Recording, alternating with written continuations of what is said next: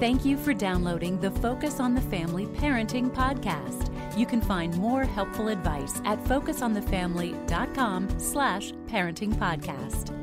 If you have adult children, you might have realized that trying to change them doesn't work so well. Often, the more we try to change their minds, the more they just kind of push away. I'm John Fuller along with Danny Huerta. He's the Vice President of the Parenting and Youth Department here at Focus on the Family. And Danny, I know a number of families where adult children are choosing to live with a boyfriend or a girlfriend, and it's kind of hard for a Christian parent. So, what does it look like for that mom or dad to um, to parent with grace and truth? This is so tough, John, because there is very little control on the part of a parent. This is where you're asking more questions and seeking understanding. Uh, and, and really, but you can put boundaries on your side as a parent. Uh, we've gotten calls on our counseling line uh, on parents wanting to know for the holidays, for for Christmas, for um, any time that a, a, an adult child is coming home. They've said, "Hey, my my boyfriend, my girlfriend." We're wanting to stay with you guys, Mhm. and that's where parents need to put a boundary and say, you know, you guys, if if that's your choice, it goes opposite of our values in our home that you're coming to, and you know those. And so you guys can get a hotel or uh, stay somewhere else as you visit. We still love you, still want to hang out with you, but this is a boundary that I need you to respect. As, So as you I respect you, you, respect that. You us. don't offer uh, separate bedrooms? Uh, if you have those, that's very rare that people have a ton of extra room. Yeah. Uh, and some parents uh, do ask that they do that outside the home, especially if they're younger kids. Yeah. Uh, to even if it's separate rooms, there's still the lifestyle thing that is is happening in the home, and uh, so I encourage parents be be in prayer for your kids, your adult kids. Never stop that. Make sure you're clear about your boundaries and and seek to understand and listen to your adult child. Say, hey, can we go out? I just want to know you better. I Yeah. want to respect who you are. Uh, and as you get to know our values and limits at this stage, I want to get to know you and know your values and who you are at this stage as well. So the more time we can spend together, I'd love to do that. Well, I really think what you're on to there is uh, is key for parents to understand. I've got to respect my adult child's um, decisions. I don't have to enable them or allow that uh, value to come into my home. It's it's tough stuff, and uh, it requires a lot of wisdom and prayer, a lot of grace and truth, as you've talked about uh, time and again here. Well, Jim Daly and I talked recently with Dr. Kara Powell, and um, she shared some advice for parenting teens who are struggling with sexual identity. Kara, let me ask you too. This is a more delicate question or comment, but Yeah. when you look at the culture today, the LGBTQ issue Yeah. is so, uh, I don't even know how to describe it. It's just so prevalent. Yeah.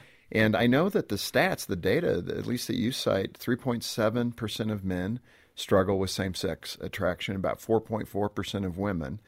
And, um, you know, that in the scope of things, it's a small number of people. Yeah. It doesn't eliminate the struggle, and I'm not trying to downplay that, but the prominence that it has in the culture today. Um, I think the question I want to ask is twofold. One, for the parent who's um, concerned or has had that discussion with their teen or 20 something that maybe their sexual identity is not where they had hoped it would be, coming from a Christian home, particularly. And then, what is a good response? How do parents manage that within the context of their faith? Ah, This is big. I mean, this is big. fantastic questions, Jim, and and not uh, easy to answer in quick sound bites. I think what I want to say first is of all the parents we've interviewed over all the years, the quote that stands out to me the most. Um, we interviewed this parent of of 20 somethings and he actually was citing his wife who said one of her favorite quotes is as long as I have relationship I have influence. Right. As long as I have relationship, I have influence. And I think about that um, when I think about uh, parents who are, are having their child do something that is breaking their heart and causing them grief and anguish. Uh, I, I know it might be tempting to sever the relationship, but or or distance yourself from the child. But as I look at the data, as I look at the families that we've studied, my recommendation is to try to figure out how to keep having yeah. relationship. Go ahead and communicate what you disagree with um, once or twice. I think often our 20 something kids know where we stand on moral issues, and so we don't need to communicate it over and over again. Um, and there might be certain boundaries you might feel you need to draw in some ways. Um, but I would say keep loving, keep empathizing. Yeah. I keep like that. reaching out to your young person yeah. um, because again, it goes back to what we've talked about yes, yesterday and today. You want to be that wall of unconditional support. You want to be that wall of stability so that when they're ready, uh, to come back to you. They know that you are there for them, and so yeah. So that's what I would want. No, I parents. like that response, and I think the, the reason I'm raising it, in case you're concerned while you're listening, going, why would you give it any time? We get calls from people, parents who are struggling within the church with this issue. So I, I just want to be upfront with that. Yeah. But also, you know, one of the things, Kara, that I'll try to say is that we're not authors of the book, we're followers of it. And we can speak to theologians, but you look at the book of Romans, these are difficult things. Yeah. And it, tolerance has a place in the Christian life. I think, you know, much of what Jesus talked about was tolerance toward sinners, certainly. Woman yeah. at the well, woman caught in adultery. It's instruction and it's tolerance for the fact that we're sinners saved by grace. Yeah. I mean, I believe that's God's attitude.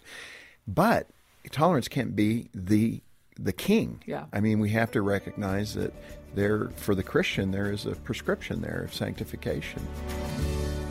There are so many parents who call our counseling team here at Focus on the Family. They um, are really struggling with the heartache of a child who said, Mom, Dad, um, I'm gay. And many parents in that situation can be shocked and heartbroken. That's understandable. Danny, you're a counselor. Um, you've got some ideas for maintaining that relationship when either this or another matter is something that really hurts us as a parent. Yes, I, I think the, the words, the key words that are shocked and heartbroken, especially if you haven't seen it coming, and all of a sudden you get uh, the child says, Hey, I want to share something with you. You want to ask that child for some room and space to just process what you've taken in. And, uh, maybe fear is a key word as well there afraid of what is happening in your child's life and not understanding it so as a parent you want to go into that world of your child find out what help me understand what you're saying by saying this what yeah. what is going on help me get to know you with this new news you've given me and i hope you'll have grace and patience on me like I need to have on you. Yeah. As we do this together and try to try to manage what this new news means to our family, and uh, and I want to uh, be able to still express love for you as my son or my daughter, and just know that it's going to be imperfect along the way, and I want to love you well, still still spend time with you. This is not about rejection towards you, but maybe some boundaries that I'll need to put, and then some questions that may feel uncomfortable to both of us mm. that we'll have to explore together. And so, uh, allowing yourself as a parent to to be imperfect, but to be relational with your child, even though you have all these emotions that you're having to uh, manage, and that's adaptability. It's one of the traits of the seven traits of effective parenting, and respect is another one. Hmm. But a key one is steadfast love. No matter where your child's at, you have a love that is deep rooted for that child. And that's where God is love. And so through love, you can begin to impact and influence your child in ways that words cannot do. And so, right. what I'd love to encourage parents to do is to have regular conversations that you set up, maybe a consistent phone call to just talk about life and to maintain that connection. Many of those adult children assume that their parents are very angry, uh, they don't want to talk about it. And a parent can create the connection points needed to maintain conversation and make it comfortable to talk about between adult child and parent pray about it, seek guidance from from mentors around you, as you come into important conversations with your child. That is really good, Danny. I appreciate that. And uh, Danny referenced the seven traits. You can learn more about those at our website. We'll have the link in the episode notes. This is really a complex topic. There's not an easy answer. And if you want to talk to somebody and there's not, uh, you know, a trusted friend or pastor to talk to in your life, give us a call here at Focus on the Family. Uh, we have caring Christian counselors, and uh, our number is 800, the letter A in the word family. We'll schedule a time for you to talk with and pray with one of those counselors. We did hear from Dr. Kara Powell, and she wrote a book with Dr. Steven Argue called Growing With Every Parent's Guide to Helping Teenagers and Young Adults Thrive in Their Faith, Family, and Future. And uh, that's our thank you gift when you make a generous donation of any amount to the ministry of Focus on the Family so we can provide counseling services, uh, do research, and bring practical biblical advice to you, and produce podcasts like this one. Donate when you click the link in the show notes or call 800 A Family. Next time, Michael Anderson and Dr. Timothy Johansson describe a simple system to help prepare your child to leave the house in a healthy way. Until then, I'm John Fuller, and on behalf of Danny and the team, thanks for listening to the Focus on the Family Parenting Podcast.